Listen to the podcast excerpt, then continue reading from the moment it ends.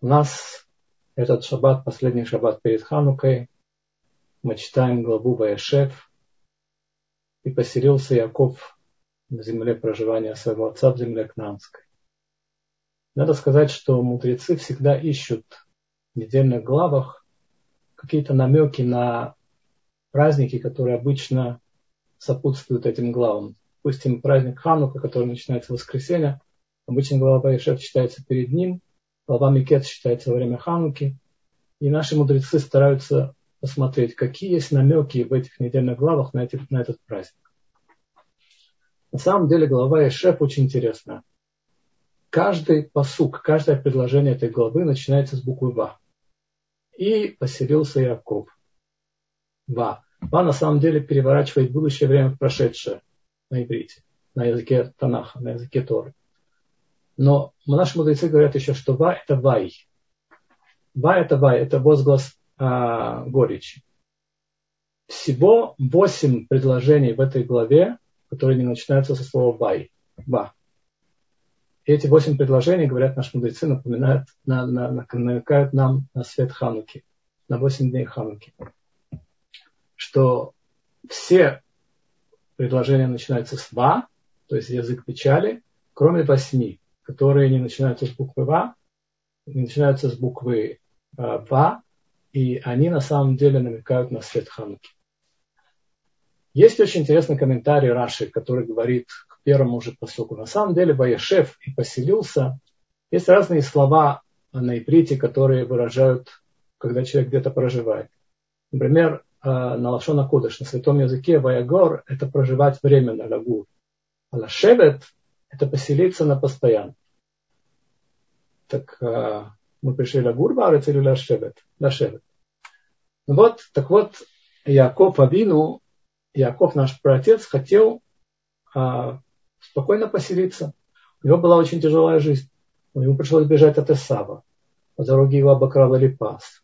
Он работал у Лавана 7 лет, потом Лават его, Лаван его обманул. Он работал за а, Рахель, получил Лею. Потом он работал еще 7 лет за Рахель. Потом он еще 6 лет работал, чтобы обеспечить себе какое-то имущество. Потом возвращался домой по дороге, а произошла трагедия с Диной. И вот, наконец, Яков возвращается домой и хочет пожить спокойно. Поешев, это значит, что Яков хочет пожить в спокойствии. Что говорит на это Раши? Что Всевышний говорит, недостаточно праведникам, чтобы они жили спокойно в будущем мире. Это мир награды. Они хотят еще жить спокойно в этом. И тут же произошла история с Иосифом. То есть на самом деле получается, что Всевышний недоволен тем, что если праведники хотят жить спокойно в этом мире. Почему? Дело в том, что этот мир – это мир испытаний и трудностей. А будущий мир – это мир награды. Поэтому если цадык, праведник, хочет жить спокойно в этом мире, что, что означает жить спокойно в этом мире? Означает жить спокойно со своей семьей, пользоваться своей вилой, пользоваться своим душем, пользоваться всеми удобствами, которые есть. Человеку ничего не хочется особенно. Он живет спокойно. То есть его никто не трогает, у него есть достаточно денег, у Якова Апину было достаточно денег, и он живет спокойно. Никаких испытаний, никаких трудностей. Но на самом деле это не, не, не, недостаточно для цадика, для праведника. На самом деле Всевышний посылает человеку испытания и трудности для того, чтобы он рос, для того, чтобы он рос духовно. И поэтому, если человек хочет жить спокойно, это может быть духовная гибель. Значит, потому что человек, который живет спокойно, он только берет, он не дает. А, поэтому Всевышний посылает ему трудности с Йосефом. На самом деле, а, говорят наши мудрецы, что еврейский народ напоминает маслину. Почему напоминает маслину? Потому что маслина дает масло, когда ее выжимают, когда выжимают из нее масло ее кладут под жернова и выжимают из нее масло. И тогда получается от этого масла яркий ханукальный свет. На самом деле точно так же еврейский народ. Если нас не выжимать, мы не будем давать свет. Поэтому Всевышний нас выжимает. Значит, э, говорится, что Яков, наш праотец, он хотел пожить спокойно, но не получилось. наступила проблема, наступила трагедия с Йосифом. Какая трагедия с Йосифом? Йосиф был любимый сын Якова. На самом деле он был похож на Якова. Похож не только внешне, похож как человек. Говорят, что а, внутренний облик, облик человека выражают его лицо. Он был похож на него во всем. Даже испытания, даже трагедии, которые у него были в жизни, были похожи на те, которые были у Якова. И Якова ненавидел брат, и Иосифа ненавидели братья. И Яков стал первенцем, и Иосиф стал первенцем, получил первенство, получил двух колен первенства. А, получил два колена вместо одного, и в 12 коленах есть и правильные наши его сыновья. Много событий в жизни Якова и в жизни Иосифа были общими.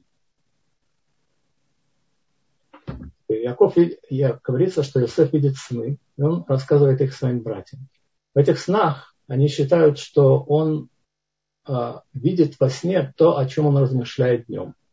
Он видит э, снопы, которые ему поклоняются, он видит солнце, луна и звезды, которые ему поклоняются.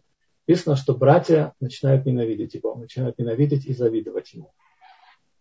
И поэтому, когда отец посылает его в, проведать братьев, это очень странно. Потому что Яков знает, что братья ненавидят Иосифа. Что же он посылает?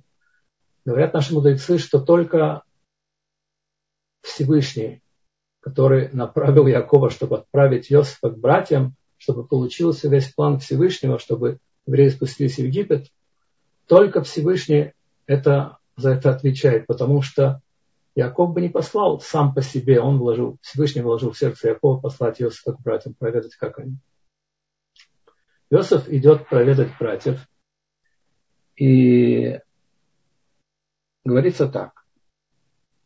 Мы сказали уже, что братья ненавидели Иосифа и не могли говорить с ним мирно. Говорит нам комментаторы, говорят нам комментаторы, что с одной стороны это плохо, что они ненавидели. С другой стороны, а, как сказал Раби Акива Берзейра, то, что в сердце, то и на языке. Не так, как обычно бывает. Кстати, у меня был Рафа Везер Вольфсон в Грузии, когда я жил. И он очень умел красиво относиться к людям, он умел улыбаться всем, он, он показывал каждому, как будто бы он им занят, и как будто он его любит, как будто он его уважает. Я спросил его как-то, я был молодой, наглый, я спросил его как-то, Рафа Беза, скажите, пожалуйста, вы на самом деле так любите людей или только делаете вид? Он мне ответил, что мне повезло, я на самом деле люблю людей. Но если бы я не любил их, то я был, обязан был бы вести себя точно так же. Итак, э, идет Иосиф к братьям. По дороге его встречает ангел. Говорится Иш, но это Иш, это был ангел. Э, Иш называется ангел также в Торе, в Танахе. Это был ангел Габриэль, который на самом деле хочет предупредить Иосифа, что спрашивает Иосиф, где мои братья, где они пасут? Говорит ему Габриэль, они ушли в Дотайна. Что значит в Дотайна? Говорит Раша, если мы поищем на карте, то мы никогда не найдем место под названием Дотайна. Что такое? Габриэль ему намекает, что они пошли над тобой делать дат ведин. Они пошли судить тебя. Но Яков не понимает, но Иосиф не понимает, продолжает идти к братьям. Еще прежде чем он к ним приближается, говорит Шимон Леви. Ине Бааль, нет, Тора и Танах, задается вопрос, это одно, нет. Тора это пятикнижие, а Танах это Тора, Невиим, Хтувим. Тора, пророки и Писания. 24 книги Священного Писания. Значит, э, только он к ним приближается и говорит Шимон Леви, один из братьев другому. Ине бала халомода лазеба. Вот идет этот сновидец. На самом деле этой фразой он добавляет ненависть, так как когда на человека навешивают стигму, то можно унизить его до земли. Если про какого-то человека сказали, что он неумный, или что он неспособный, то можно лишить его парносы, можно лишить его заработка, можно лишить его шидуха, сватовства. Можно лишить его всего. На самом деле одной стигмой. Поэтому такой, страшен, такой страшный грех Лашонара. На самом деле Йосиф был виноват. немножко. Ну, как немножко. Он говорит, все плохое, что он видел в братьях, он говорил отцу. На самом деле его целью было, чтобы отец повлиял на братьев. Но братья это воспринимали лишь только как ненависть к ним. Возникает вопрос, а, а почему братья решили убить Иосифа? На самом деле, братья решили, что у него есть Дин Родев. Что такое Дин Родев? Закон о преследователе. В Торе есть такое место, которое а, называется Родев. Что если один человек преследует другого, например, Шимон, Шимон преследует Рувена, то Леви, который это видит, что Шимон преследует Рувена, чтобы его убить, может убить Шимона. То есть есть закон о преследователе, что если есть преследователь, который преследует другого человека, чтобы его убить, то преследователя можно убить. Соответственно, этот закон распространяется на разные вещи. Например, если, а, например, мудрецы осуждают в Талмуде а, Раби Захария бен Авкилоса, который как бы поспособствовал разрушению храма, что Баркамца, который шел доносить на еврейский народ римскому императору, его надо было убить. Потому что если человек идет доносить римскому императору на весь народ, получается, что он преследует весь народ. Он называется Родев, преследователь. На самом деле его надо было убить. Но если мы знаем, что есть еврей, который идет доносить Гоем, чтобы принести евреям несчастье, чтобы принести евреям страдания, можно его убить. Э, я не говорю это как Аллахаля Маасе, как, как закон, который надо применять к действию. Но на самом деле есть такой закон. Так э, братья решили, что у Иосифа есть Динодек. Что значит, что у Иосифа есть Динодек? Они решили, что история повторяется, что у Авраама было два сына, Ицхак и Ишмаэль. Ицхаку досталось все, Ишмаилю не досталось ничего, Ишмаиля выгнали из дома. У Исхака было два сына, Иаков и Исав. Иакову досталось все духовное благословение, Исаву ушел, у него ничего не досталось. И точно так же решили братья, что история повторяется. Не то, что они понимали, что они 12 колен. Они решили, что Иаков избрал Иосифа, и он теперь будет начальником еврейского народа, а всех их отошлют. И поэтому они решили, что у Иосифа есть Динодев, он преследует их, чтобы они не стали отцами еврейского народа. И они создают бейдин такой, римский суд, и приговаривают их к смерти общим собранием голосов. И когда они приговаривают его к смерти общим собранием голосов, то Рувен, старший из братьев, говорит, ну что, все за то, чтобы его убить? Да, все за то, чтобы его убить. Тогда Рувен говорит, ну если все за то, чтобы его убить, тогда его нельзя убивать. Потому что по закону, если а, весь суд, каждый член суда считает, что преступника надо убить, то его не убивают. Должен, должно быть, по крайней, по крайней мере, какое-то разделение мнений. Почему так? Потому что если все считают одно и то же, говорят наши мудрецы, то вмешался сатана. Не могут все считать одно и то же. Мы это знаем. В еврейском народе два еврея, четыре мнения. Поэтому, если все посчитали одно и то же, значит, есть какая-то проблема. И Рубен говорит, давайте не будем его убивать, давайте его бросим в яму. И на самом деле кавана э, Рубена была, э, то есть у него было желание, чтобы спасти Иосифа, бросить его в яму и потом привести его к отцу. На самом деле э, тогда возникает вопрос, почему, э, почему они бросили его в яму полную змеями и скорпионами. Но есть мнение, что Рубен когда был Рубен, они бросили его в яму, в которой не было змей скорпиона. Потом, когда он отошел, есть разные мнения, почему он отошел. Есть мнение, что он отошел, что вернулся к отцу, чтобы ему прислуживать. Есть мнение, что он отошел, потому что он был в посте и в трауре из-за того, что он э, нарушил э, мицву כיבוד אב ואם, нарушил уважение родителей, когда он, э, когда он стал вмешиваться в личную жизнь Якова тем, что он э, перевел свое перевел свое основное ложе к Билге, а не к Лее. Но в любом случае Рубен хотел его спасти. Даже если мы скажем, что Рубен был в то время, когда его бросили к змеям скорпионам, говорится, что если человек бросает, если человека бросают змеями скорпионом, то это не так ужасно, как если человека бросают людям. Потому что по Орахайма Кадош, по, по священному комментарию Орахайма Кадош, люди могут человека убить. У них есть пхера, свобода выбора, а животные нет. А мы знаем в Танахе истории с львами, которые не тронули Даниэля. Так, а, кстати, Веленский Гаон спорит с Орахаем и говорит, что если человек не виноват смертельным грехом, его не могут убить даже люди. Но Арахаим считает, что могут человека убить люди, даже если он не виноват смертельным грехом перед Всевышним, потому что у людей настолько сильная свобода выбора, которой они могут воспользоваться, что могут убить даже как бы без того, что а, Всевышний на это дает согласие. Значит, а, так вот, что на самом деле а, что на самом деле было основной причиной, почему братья так ненавидели Йосифа. Говорят наши мудрецы, что здесь была Мекудат Кина. Есть, а, то есть здесь была точка, которая называется зависть. Есть такая Мишна, Перкеавод.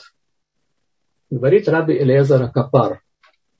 Есть три вещи, которые вводят человека из этого мира. Кина – это зависть, атава – это дурные страсти, якобот – и стремление к почету. Муцим – это Адам Минаулам, уводят человека из этого мира. Рамбам, комментируя эту Мишну, говорит, что они уводят его не только из этого мира, они уводят его из будущего мира тоже. Что есть три вещи, которые не дают человеку спокойно жить ни в этом мире, ни в будущем мире. Они, они, они уничтожают человека. Кина – это зависть. Начнем с нее.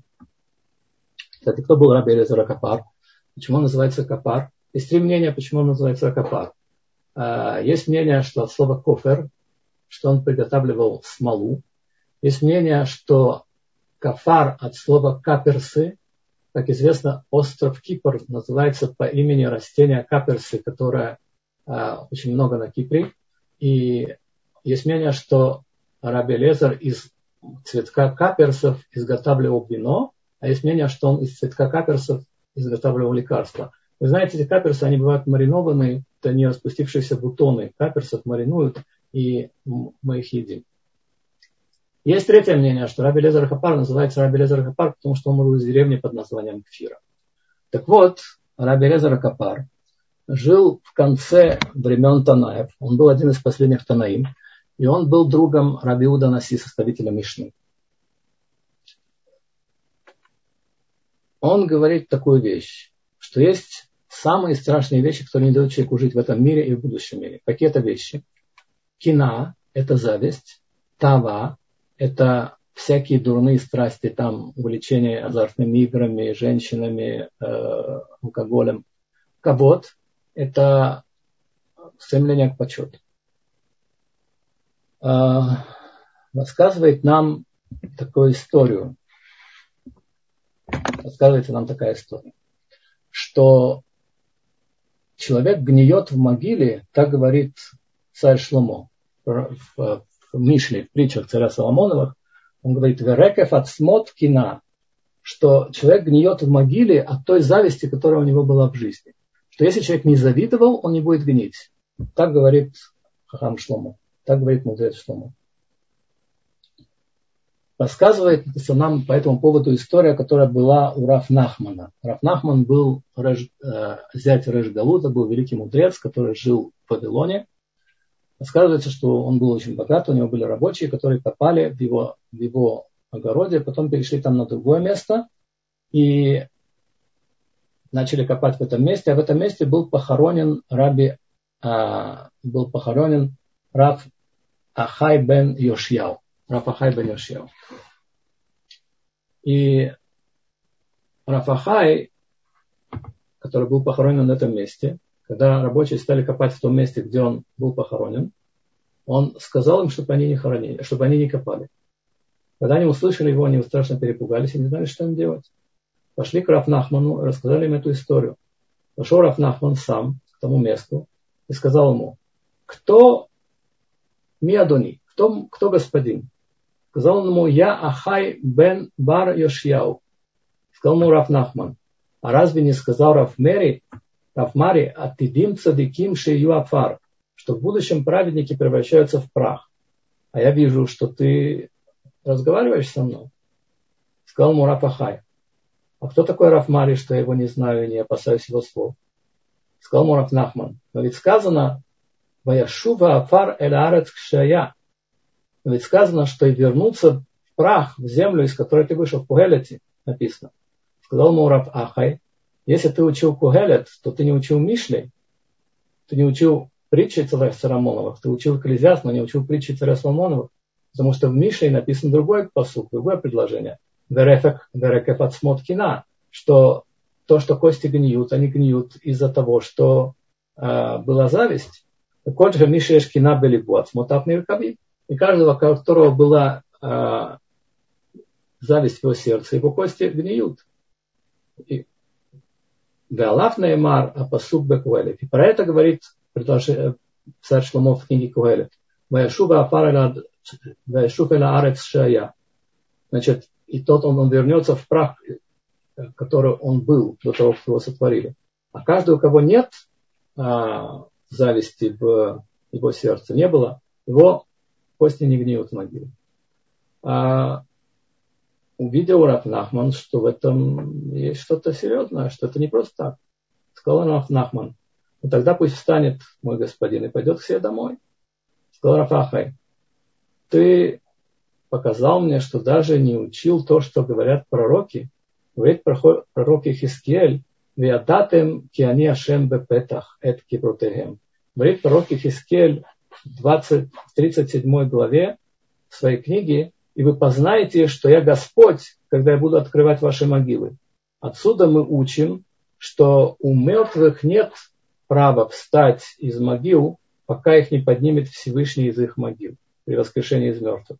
Тому Рафнахман. Но ведь написано Киафара Табе Альпар но ведь написано а, у, в книге Берешит, в третьей главе, потому что прах ты и в прах ты вернешься. Сказал Мурафахай, это будет за один час перед воскрешением из мертвых. И сказал Мурапахай, что перед воскрешением из мертвых один из, э, один из э, час до воскрешения из мертвых все умрут. Так ответил Мурапаха, и потом будет воскрешение из мертвых.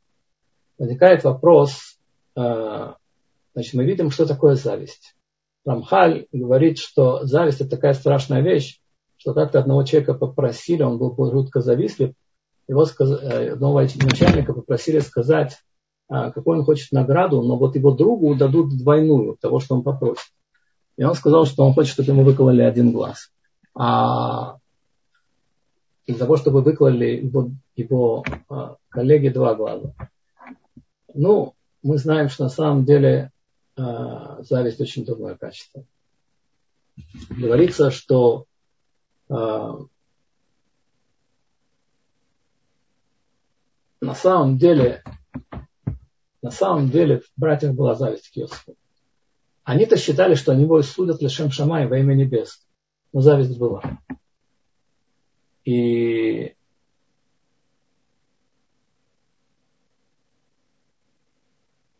говорит самый мудрый из всех людей, царь Шломо,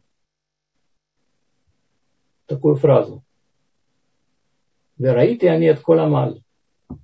Куэлет в Экклезиасте. Я видел всю, весь труд, который человек делает, и все, что он делает. Кюкина Ишмереву, что человек делает это все из зависти от один к другому. То есть говорит человек, говорит царь Шломо, что все, что мы делаем, в основном это происходит от зависти. Говорится, рассказывается такая история, что один человек шел по улице и кричал «Я Машех». А, к нему подошел другой человек и начал его оскорблять, обижать и проклинать. Сказали ему люди, ну что ты на него, что ты на него кричишь, что ты его оскорбляешь. Оставь его, он не видит, что он ненормальный. Что тебе, какая тебе разница, что он кричит, что он Машех? Он сказал, как это какая мне разница? Это я Машех.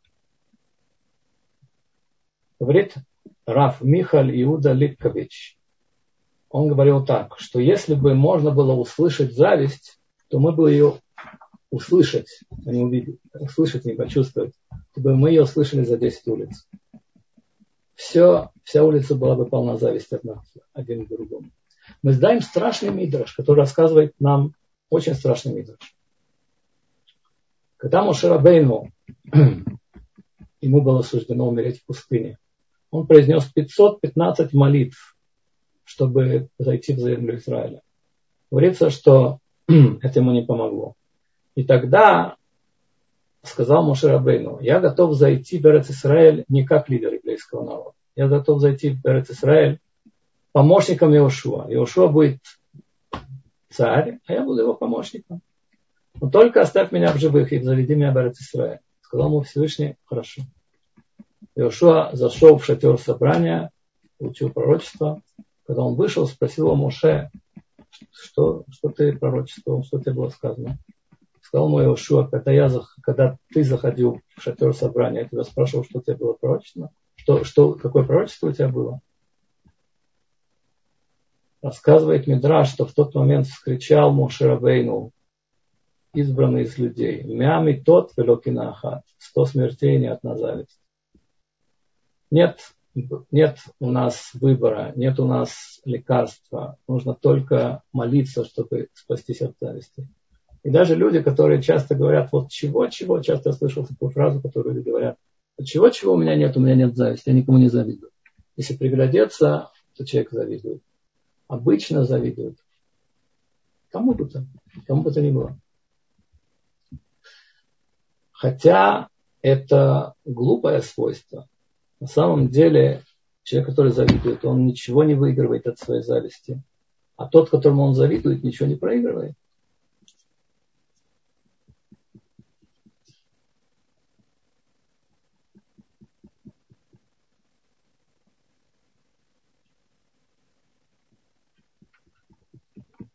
Есть такой интересный вопрос. Но давайте закончим с этими чертами характера. Мы говорили о зависти. Есть дурные страсти. Наша глава рассказывает нам о том, что Иосиф, которого продали в Египет, попал в дом Путифара. И не знал с ним ничего Путифар, кроме хлеба, который он ел. И был Иосиф красив лицом и красив станом. Ну и что? Значит он не знал ничего, кроме хлеба, который он ел? Говорит Раши, хлеб, который он ест, это жена. Имеется в виду, что Тора говорит таким языком, что он ничего не оставил себе в своих руках, кроме своей жены. Все отдал в руки Иосифа. Но есть объяснение другое. Не знал с ним ничего, говорится не про Патифара, а про Иосифа. Кроме хлеба, который он ел, что Иосиф ел только хлеб. И несмотря на то, что он ел только хлеб, он был красив.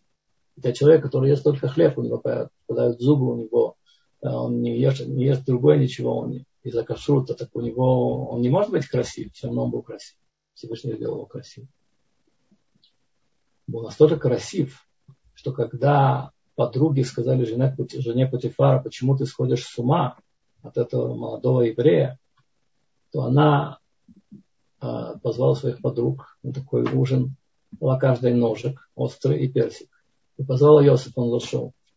И когда через несколько минут все пришли в себя, то обнаружили, что у всех руки в крови. Настолько все засмотрелись на Иосифа, что порезали все руки в крови. Надо сказать, что не ел ничего, кроме хлеба. Э, в Грузии был такой человек, его звали Эммануил. Он был не еврей. В Советском Союзе он сидел в тюрьме. За что он сидел в тюрьме? Когда ему было 20 лет, он решил бежать из Советского Союза, договорился с капитаном турецкого корабля, заплатил ему последние деньги, продал дом, и тот его выдал советским властям. Ему дали 8 лет мордовских лагерей. И он мне потом рассказывал, он стал гером, он принял иудаизм. Он мне потом рассказывал, что когда он сидел в мордовских лагерях, он познакомился с евреями, которые сидели в мордовских лагерях и не ели ничего, кроме хлеба. И говорит он, что когда они шли, они были настолько слабы, что ветер сдувал их но все равно они не ели ничего, кроме хлеба. Это так на него повлияло, что когда он вышел из тюрьмы, он сделал обрезание, потом принял гиур и потом жил в Израиле. Был охранником Акутера. Пустынный плач. А,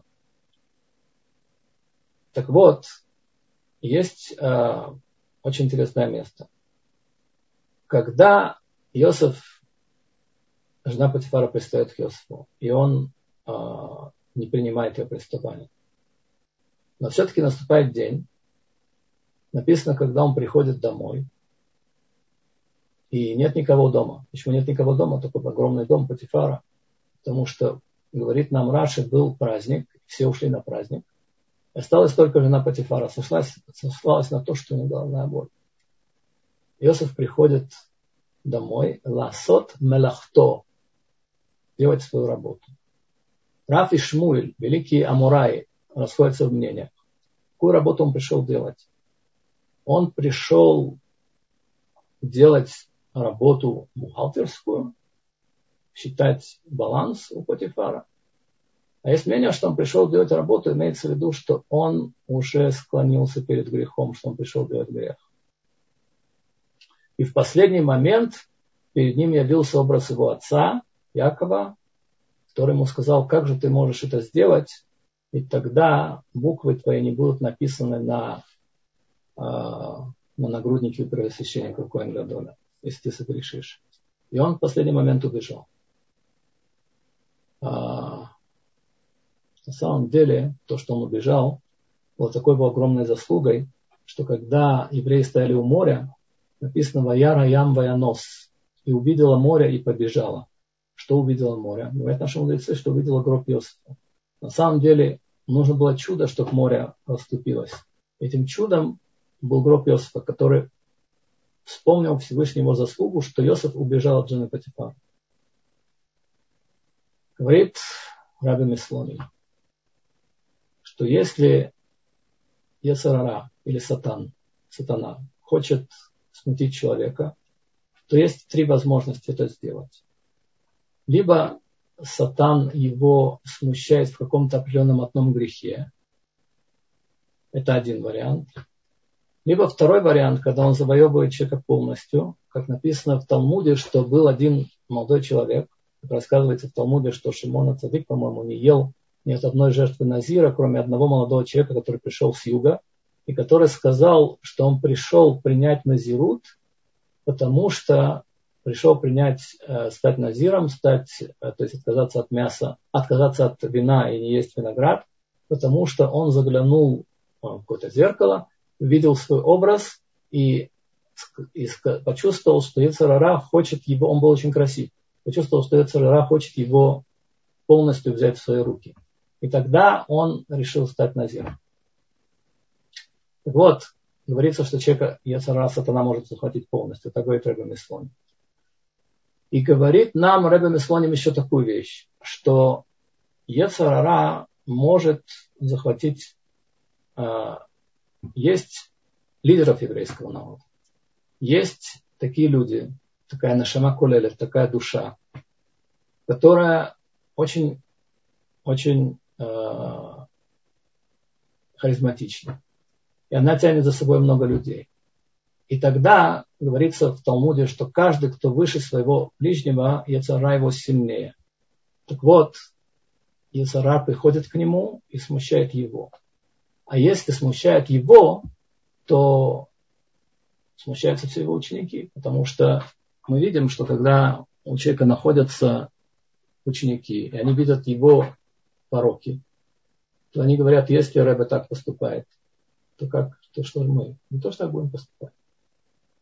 Рассказывает нам Гемара Кедушин историю про раби Амрама Хасида. Что такое Хасид? Амрам Хасид – это не Хасид, который сейчас Хасид, э, Метнагет, Хасид, праведник. Хасид – это не хасидская группа, которая сейчас есть, не хасиды, которые сейчас существуют там в, в этих э, с с э, шляпами такими. Не те которые, хасиды, которые возникли в 18 веке от Бальшем Това. А хасид, есть два, хасид древнее понятие, есть два понятия. Есть понятие цадик, праведник. Праведник это делает, который делает то, все то, что требует от него Тора. Хасид это человек, который делает даже больше того, чем требует от него Тора. То есть хасид – это уровень выше цадыка, уровень выше праведника. Имара Кидушин П. Алеф Амут Алеф рассказывает нам историю про Амрам Хасида, что в его городе в Негарде, где он жил, на самом деле было две в Вавилоне а, большие шивы, в которых учились мудрецы Торы, была в Кумбадите, была в Негарде. Амрам Хасида жил в Негарде. И как-то к нему привели домой еврейских пленниц, женщин, которых выкупили из плена евреи. И оставили, не знали, куда их, не знали, куда их поместить, и оставили временно их на крыше у раби Амрама Хасида. И убрали лестницу. Десять человек только могли поднять эту лестницу. Убрали лестницу, чтобы невозможно было туда подняться оставили их на, под крышей. Рассказывается в Талмуде, что одна из них прошла, ее красота осветила тот этаж, на котором был Амрам Хасид. Она была настолько красива, что осветила своей красотой то место, где он находился. И что вы думаете? Амрам Хасид, рассказывается в Талмуде, взял лестницу, с которой не могли справиться 10 человек, то есть 10 человек нужно было, чтобы ее нести. Взял, сам ее поднес к, чтобы подняться на крышу. И стал подниматься по этой лестнице. Когда он поднимался по этой лестнице, в середине он застопорился, он поставил ноги, чтобы не, не, не мочь дальше подниматься. Он понял, что он идет на страшный грех. И он закричал тогда, Длейка, Длейка, пожар в доме Амрама Ахасида. Пожар в доме Амрама Ахасида. Почему он это закричал? Чтобы сбежались люди. Убежались мудрецы. Прибежали мудрецы. И увидели, что Раби Амрам стоит на лестнице перед входом в этот, э, перед входом на крышу. И кричит пожар, пожар. Они видят, что никакого пожара нет говорят, они поняли, что происходит, они говорят ему, Раби Амрам и Биаштану, ты нас опозорил. Как это может быть? Что такой великий человек, такой большой человек, и такой Ецер его охватил, такое его злое побуждение охватило, Сатан так его схватил, что ты не мог с ним справиться. Ты нас опозорил. Сказал Раби Амрам Хасид, лучше пусть я опозорю вас в этом мире, чем временном чем вы, вы будете опозорены в будущем мире. Как это понять, почему они будут опозорены в будущем мире? Ведь они этим не занимались. Но то, что если бы я не позвал вас, вы были бы опозорены в будущем мире. Те, чем? Что вы дружили в этом мире с таким грешником, как я. Если бы я вас не позвал. Говорится, что он попытался освободиться от Ецарара, которое внутри него было, и вышел из него Амудаэш, огненный стол, и он сказал тогда, что смотри, смотрите, это как огонь, а у меня басар, я басар и дам, я плоть и кровь. И все равно эта плоть и кровь смогла победить огонь. На самом деле никто не должен относиться э, несерьезно к этому Ецелу. Человек должен остерегаться, остерегать свои глаза, остерегать свои уши, остерегать смотреть на запрещенные вещи, потому что этот Ецер может человека схватить в любой момент. И избавиться от него непросто. Так вот, э, это Ецер, который есть у человека, когда он э, тава, одна из, одно, одно из вид, одно из, одна, одна из видов его страсти. Говорит нам Тора, что Иосиф пошел по указанию отца. Если он пошел по указанию отца, он исполнил митсу кибут афаем, правильно, уважение к родителям. Есть такое понятие, что тот, который исполняет митсу уважения к родителям, он не может пострадать. Тот, который исполняет митсу, он не может пострадать. То как мог Иосиф пострадать? Как Иосиф мог пострадать во всей этой истории? Он исполнял митсу отца, он исполнял ее полностью, он шел искать своих братьев, чтобы проведать, как они. Они вместо этого, чтобы сказать ему шалом и сказать, передай отцу, что все в порядке, взяли его, продали. Его продали, и он попал рабом в Египет. И он был у Патифара, и потом он оказался в тюрьме ни за что. 10 лет, 10 лет отсидел в тюрьме за, за говорится нашему мудрецы, что за тот грех, который он совершал, Всевышний, Всевышний наказывает праведников за грехи в этом мире. За 10 братьев, на, на которых он говорил о Шунара, на которых он говорил плохие вещи, он отсидел 10 лет в тюрьме. И еще два года он отсидел за то, что он понадеялся на виночерпа, который его освободит. Но в итоге, на самом деле, мы говорим, что Иосиф не пострадал. Почему? Потому что в итоге он стал царем Египта в результате всего этого. То есть в результате всех этих событий он стал царем Египта. Получается, что это было все к добру, что он не пострадал. Бывает, что Всевышний делает человеком очень тяжелые вещи, чтобы он э, очень тяжело испытывает человека. Э, рассказывается такая история, рассказывал мне тоже Рафа Везер Больцин, что он был как-то в Америке и был в синагоге. В синагоге он молился. И есть такой момент, что человека не стоит оставлять одного в синагоге. Вообще одного человека вечером, ночью не оставляют. Говорится, что мы в прошлой главе учили, что Яков, который перебрался на другой берег, э, на него напал ангел Исава, он боролся с ним всю ночь, он поразил его в бедро. И поэтому евреи не едят заднюю часть. Какая связь? А связь такая, что на самом деле говорится, что так объясняют дат с киними болеет сухот, говорится, что Яков не должен был оставаться один. Его должны были сопровождать его сыновья. Его нельзя было оставлять одного. И нельзя человека ночью оставлять одного. Это опасно. Надо было его провожать. Они это не сделали. И поэтому он подвергся такому э, испытанию, и, и, и так он был поражен в бедро. Так вот, чтобы помнить о том, почему евреи не едят заднюю часть, чтобы помнить о том, что нельзя человека оставлять одного ночью. Кстати, есть очень интересный момент. Э, в Советском Союзе во всех городах был вытрезвитель. А, кроме одного единственного города, в Советском Союзе Еревана. В Ереване вытрезвителя не было. Я это вам, вы мне можете поверить, потому что я это вам говорю как не ереванец, а как тбилисец. В Тбилиси всегда конкуренция с Ереваном, грузин и армян. А, даже в футболе была, я ездил на футбольные матчи, я помню, в Ереван. Так вот, а, в Ереване не было вытрезвителя, потому что армяне, ну, во-первых, они не очень много пьют, они пьют коньяк. Но во-вторых, когда они даже напиваются, они не оставляют человека пьяного одного. Они его обязательно провожают. Провожают до дому. Поэтому в Ереване не было вытрезвителя. В отличие от России, скажем, или Украины, где валялись пьяные на улице. А, так вот, Раби Абезар остался с э, этим человеком в синагоге. И когда они кончили молиться, этот человек был на инвалидном кресле. И они познакомились. Раби Абезар с ним познакомился, и этот человек ему говорит, Бару Хашем, у меня паралич. Слава Богу, у меня паралич.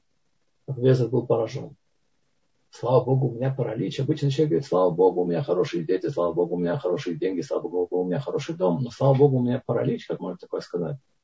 Он попросил его объяснить. Рассказал ему этот человек, что он американский еврей. И что он родился в Голливуде. Голливуде, как известно, все евреи в том числе идут в кино. И он стал режиссером. Он стал режиссером, стал много зарабатывать.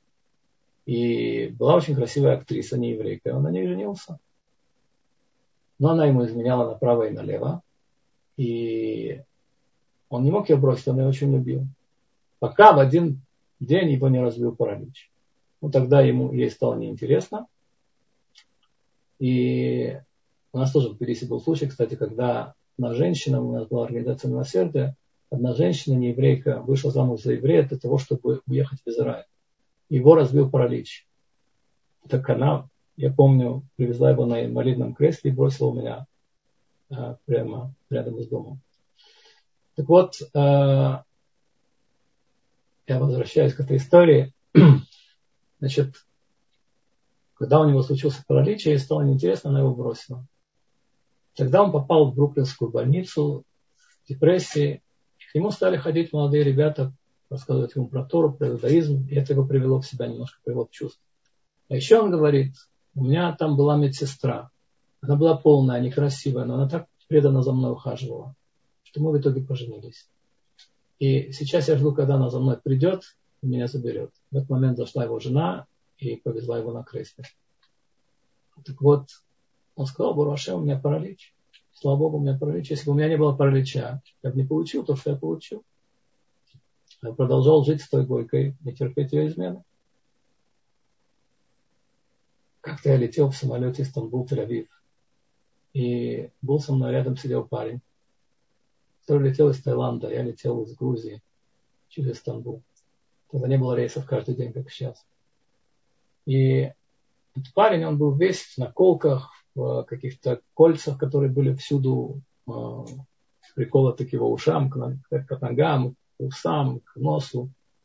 Мы с ним стали разговаривать. Я ему говорил про духовные вещи. А он мне стал говорить, что его не интересует духовность, его интересует только его тело. Больше ничего. Только телесные наслаждения. Я пытался ему что-то объяснить, но ничего не получалось. В итоге в конце полета я ему сказал, ну знаешь что, ты так следишь за своим телом, береги свое тело. Вот мой телефон. Дал ему свой телефон. Он позвонил мне через два года и говорит, ты помнишь, мы сидели в самолете, и ты мне сказал беречь свое тело? Я говорю, помню. Вот я после этого три раза попал в автокатастрофу, и сейчас из нее вышел, и сейчас я делаю чуву. Я вернулся к Богу. Так что не думайте, что такие беседы, они проходят бесследно. Может, человека, они, могут человека не задеть, и, и через какое-то время он вернется.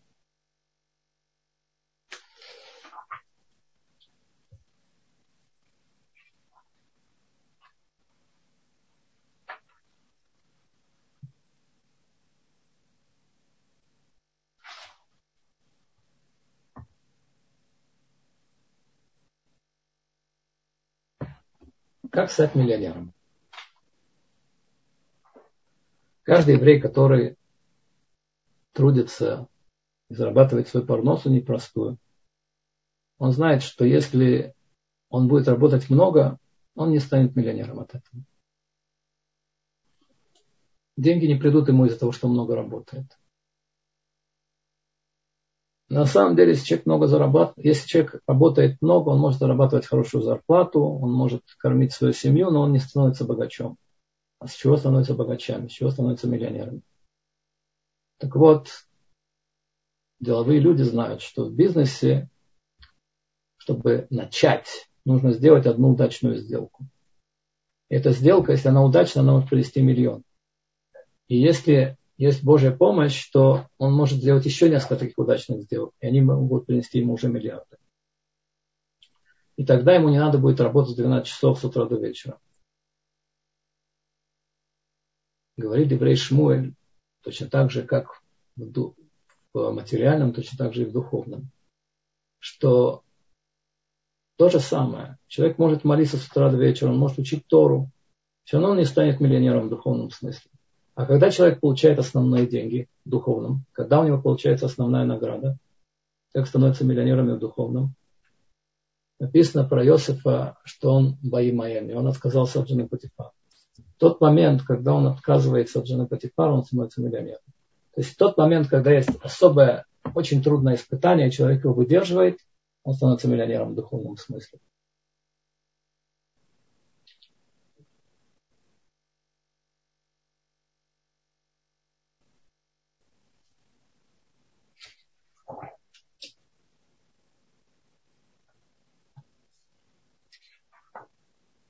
Наша глава заканчивается на том, что Йосиф, как известно, оказывается в тюрьме.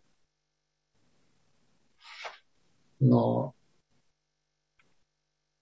все равно в итоге он выходит, и все равно в итоге все кончается с Йосифом хорошо. Рассказывают, что в, одной из, в одним из полетов э, сидел человек еврей, 40-летний примерно, и возле, возле него сидела пятилетняя девочка, восьмилетняя девочка. И известно, что авиакомпании заботятся о том, чтобы у детей было занятие во время, которые летят сами, было занятие во время полета. Эта девочка сидела и рисовала. И вдруг начался, э, в самолете появилось объявление, что пристегните ремни, мы входим в воздушную яму. Все пристегнули ремни, начали нервничать, потому что в воздушной яме никому не, неприятно бывать. И а в итоге этот еврей видит, что эта девочка продолжает рисовать, совсем нервничает. Когда это превратилось уже в лунопарк, начались крики, эта девочка все равно продолжала сидеть и не реагировала на то, что происходит в самолете. Удивился этот еврей, который сидел возле нее, и говорит, может она говорит сам себе, может она глупая, как она не понимает, что происходит, что это опасно. Он подумал это обратился к ней и сказал, Ялда, девочка моя, не видишь, что ситуация тяжелая? Как ты можешь так себя вести? Оставаться спокойной. Ответила ему девочка, если бы ты знала, кто мой папа, ты бы понял. А кто твой папа? Спросил этот еврей. Мой папа летчик этого самолета. Поэтому я не боюсь. Все то время, что он правит самолетом, нет никакого шанса, что случится что-то плохое. Еврей должен знать в самой тяжелой жизненной ситуации, что тот, кто ведет его корабль, тот, кто ведет наш самолет, это Всевышний, наш Отец, который нас заботится, посылает нам самое лучшее, гораздо больше, чем мы достойны. Как-то говорят, что Хопецхайм шел по улице, встретил человека, спрашивает, как дела? Он говорит, могло быть и лучше. Говорит, как могло быть и лучше? Всевышний не знает, что для тебя хорошо. Всевышний не знает, что для тебя самое лучшее, самое лучшее он тебе посылает. И каждый это должен понимать. Спасибо. Это вам спасибо за ваши потрясающие истории. Как действительно здесь написали, многие, многие приходят послушать ваши уроки, потому что они действительно имеют необыкновенный формат. Это недельная глава, но через призму каких-то житейских историй. Да, э, позволю себе добавить, если, если можно, две копейки к вашей истории про девочку, которая рисует. Знаете, недавно в одном фильме услышала историю, там тоже самолет трясется, вот так вот все сходят с ума, луна парка. Одна женщина сидит и улыбается, а у нее герой спрашивает, а почему вы так невозмутимо улыбаетесь? Она говорит, да ты что, самолет же старый. Ну, так он же сейчас развалится. Нет, он не развалится. Если он столько лет летал и не развалился, то значит мы в хорошем с вами самолете летим. Нужно сидеть и улыбаться. Спасибо Ой, вам. У меня была подобная история. Не знаю, если у нас время ее рассказать. Есть. Есть, хорошо. Я как-то летел в самолете в Тбилиси-Баку. Уже смешно. И спросил у стюарда, который был мужчина-азербайджанец. Я спросил его, сколько лет вашему самолету? Он посмотрел на меня и сказал, слушай, дорогой, я техническими подробностями совсем не занимаюсь. Я товар принимаю, сдаю, принимаю, сдаю. Он испугался, что я какой-то проверяющий. Техническими вопросами не занимаюсь. Но если вас так интересует, я вам скажу, этот самолет столько летал, столько летал, и еще столько же будет летать. Так он мне ответил. Хочу пожелать всем Ханука Самеах. Спасибо. Тут есть несколько вопросов. Во-первых, нас спрашивают и в YouTube, и здесь в чате спрашивают, будет ли, э, будет ли запись. Конечно, у нас есть запись. Спасибо доброму коту за то, что он мне, как всегда, помогает. Э, сейчас с самого начала урок транслируется в прямом эфире в YouTube, и если вы не успели посмотреть начало, вы можете просто немножечко отмотать назад и увидите э, начало. Э, спрашивают, э, Сколько было братьев? Вопрос из чата YouTube. Братьев всего было 12, но mm-hmm. при продаже было 10. То есть при, при извиняюсь, при исполнении приговора, при, при, того, при том, что они выносили приговор, было 10. Потом, когда они продавали Иосифа уже, было 9, Рувена не было.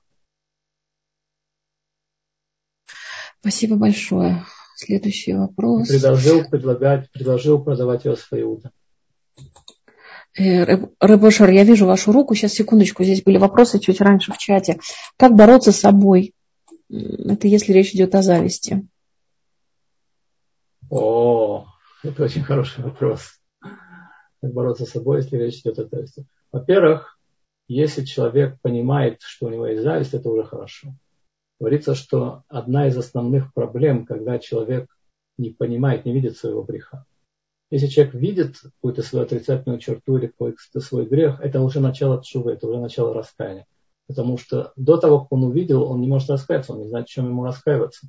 Это как люди, которые говорят, что у меня никогда не было зависти. Это как люди, которые говорят, что я всю жизнь сделал только хорошее, никому ничего плохого не делал. Они не понимают на самом деле, что такое грех. Так вот, а, первая стадия пройдена, что человек понял, что у него есть зависть. На самом деле, а, говорит нам, а, объясняет нам Рамбам, как человек может не завидовать.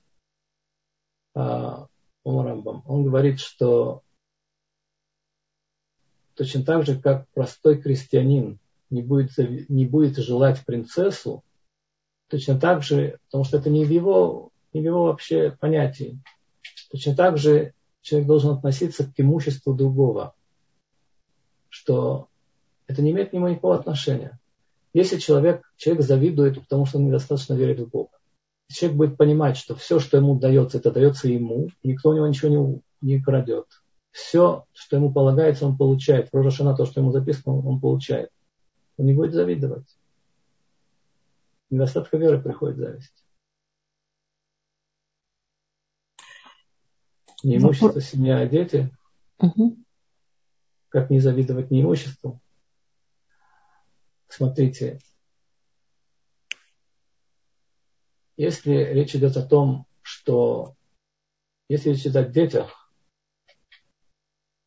у Любавичского рэба, например, не было детей. Были великие люди, у которых не было детей. У Хоза Мыша не было детей.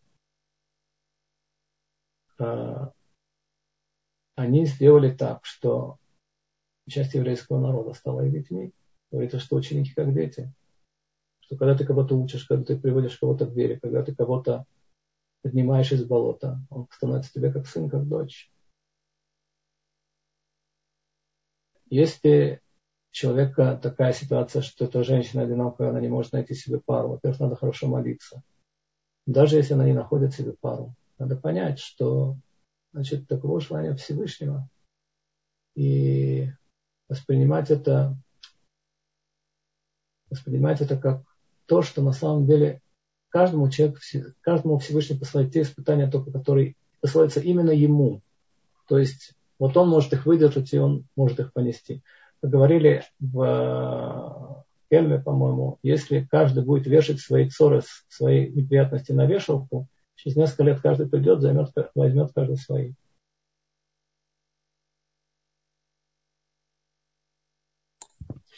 Спасибо, Кудрав. Тут вопрос такой Сара задает. Уважаемый Рав, скажите, почему жена Патифара считалась Эшет Иш? Ведь Эшет Иш считается жена после хупы, а у Патифара явно не было хупы. Значит, э, во-первых, это было до дарования Торы. Тогда еще не были такие законы. Во-вторых, точно так же, как у точно так же, как если даже нет хупы, то у неевреев есть замужние женщины. Точно так же здесь она была замужняя женщина. Даже если у нее не было хупы. Они жили вместе. Не обязательно хупа, тем более до дарования Торы. Говорится Рамбам, что до дарования Торы человек встречал на улице женщину и брал ее себе в жены. Не было никакой хупы. Не обязательно была хупа. Спасибо, Кодорав. Вопрос от э, нашего постоянного слушателя. Рафашер, пожалуйста, вам слово. Да, шалом вам, Эрефтов. Эрефтов. А, спасибо за урок очень прекрасный. А вопрос такой, мне всегда интересовал момент, а, как-то как один раз я, мне почему-то дошло, что не братья продали Иосифа. Когда я внимательно еще читаю, что там написано, что э, в этой парашатуре написано, что пришли медиан, медиане и вытащили его и продали за ишмаильтянам. То есть получается, что не братья его продали, а медиатяне ишмаильтян. Почему все, все время делают упорно, что братья его продали, братья продали. Ну, с одной стороны, так внимательно посмотришь, ну, не братья, оказывается, продали. Нет, по всем мнениям его продали братья. То есть нету такого мнения, что его не братья Нет такого продали. мнения, что не братья продали. Интересно. Спасибо большое. Пожалуйста. Мне все-таки хочется их оправдать, братья. Я понимаю. На самом деле, мне тоже хочется их оправдать. Дело в том, что они на самом деле думали, что они совершают э, правильный поступок. Они думали, что они бейдин, что они еврейский суд. Что они судят Родефа, преследователя. Но они ошиблись. Спасибо самые, еще раз Самые вам. большие люди могут ошибаться. Они Спасибо еще. Вам огромное спасибо, Рапашер, за то, что вы держитесь такой позиции, вы стараетесь всех оправдать. Вы знаете, мне еще сложнее. Я все время пытаюсь оправдать Исава. Не бросайте меня помидорами, но мне каждый год, когда я читаю всю историю про Исава, мне хочется его оправдать. Ничего не могу с собой поделать. То, вот дорогие я, друзья. Я проплакала все глаза, чтобы ему не достаться. Да, представляете, а я вот сижу и пытаюсь его оправдать. Ну как же так? Это же сын нашего праотца. Ну как он, он ну не может быть, чтобы он был настолько негодяй. Ну не может. С другой стороны, есть другой метраж, который говорит, что Яков спрятал Дину от Исава. И Всевышний сказал, что ты ее спрятал от обрезанного, она достанется необрезанному. Когда при встрече Якова и Сава написано, что все поклонились, матери, сыновья, а Дины не было. Где была Дина? Дина была в сундуке. Да. Дина могла вернуть Исава к Чуве. Такое есть пояснение. Точно, слышала такое. Я не могла, Дина могла. Это тема на отдельный урок. Может быть, с Божьей помощью на следующий год мы дойдем до этой темы. Дорогие друзья, Тому большое вам спасибо. вышло много геров. Да, так что вы да. правы. Это, это да, это так, это мы слушали на уроке Рава Израиля Якобова, кстати, можете посмотреть э, на его канале. И тоже сегодня задавали вопрос, может быть, вы что-то можете подсказать, если, если есть еще пару минут, э, на уроке Рава Бенциона, почему при продаже при продаже Юсефа братья первым делом купили себе обувь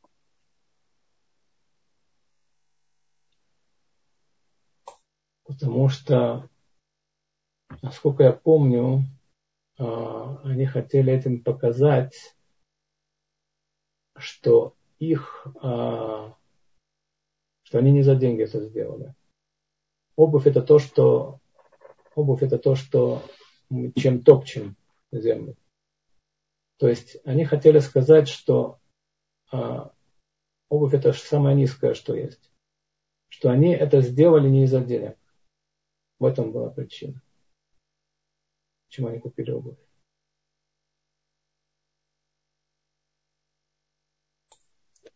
Спасибо, уважаемый Раф. Я смотрю, вопросов больше нету. Спасибо вам за то, что вы в столь поздний час отважились и были с нами, давали нам очень, очень уютный урок по недельной главе. И я да. очень завидую тем людям, которые имели честь быть в вашей общине, когда вы жили еще в Тбилиси. Жалко, что меня там не было. Вы Спасибо знаете, вам. Вы знаете, там есть такой момент очень интересный. Моему другу одному, когда мы были еще в Советском Союзе в, в шумные времена, э, привели его к, к патриарху грузинскому. Он предложил ему э, стать представителем грузинской церкви в Иерусалиме. Только он сказал ему, ты знаешь иврит, ты хорошо подготовлен, вы только надо один маленький, одну маленькую проблему решить. Какую? Принять христианство. Тогда мой друг ему отвечает, а, но я не могу. Я не могу принять христианство. Он говорит, ну почему? У тебя столько плюсов. Мне не хватает 30 серебряников. он сказал патриарх. Тот прекратил с ним разговаривать. Он хотел вам показать, что эта история про 30 серебряников, за которые как бы Иуда продал Ешу, то ты хочешь, чтобы я продал свою религию за 30 серебряников, да?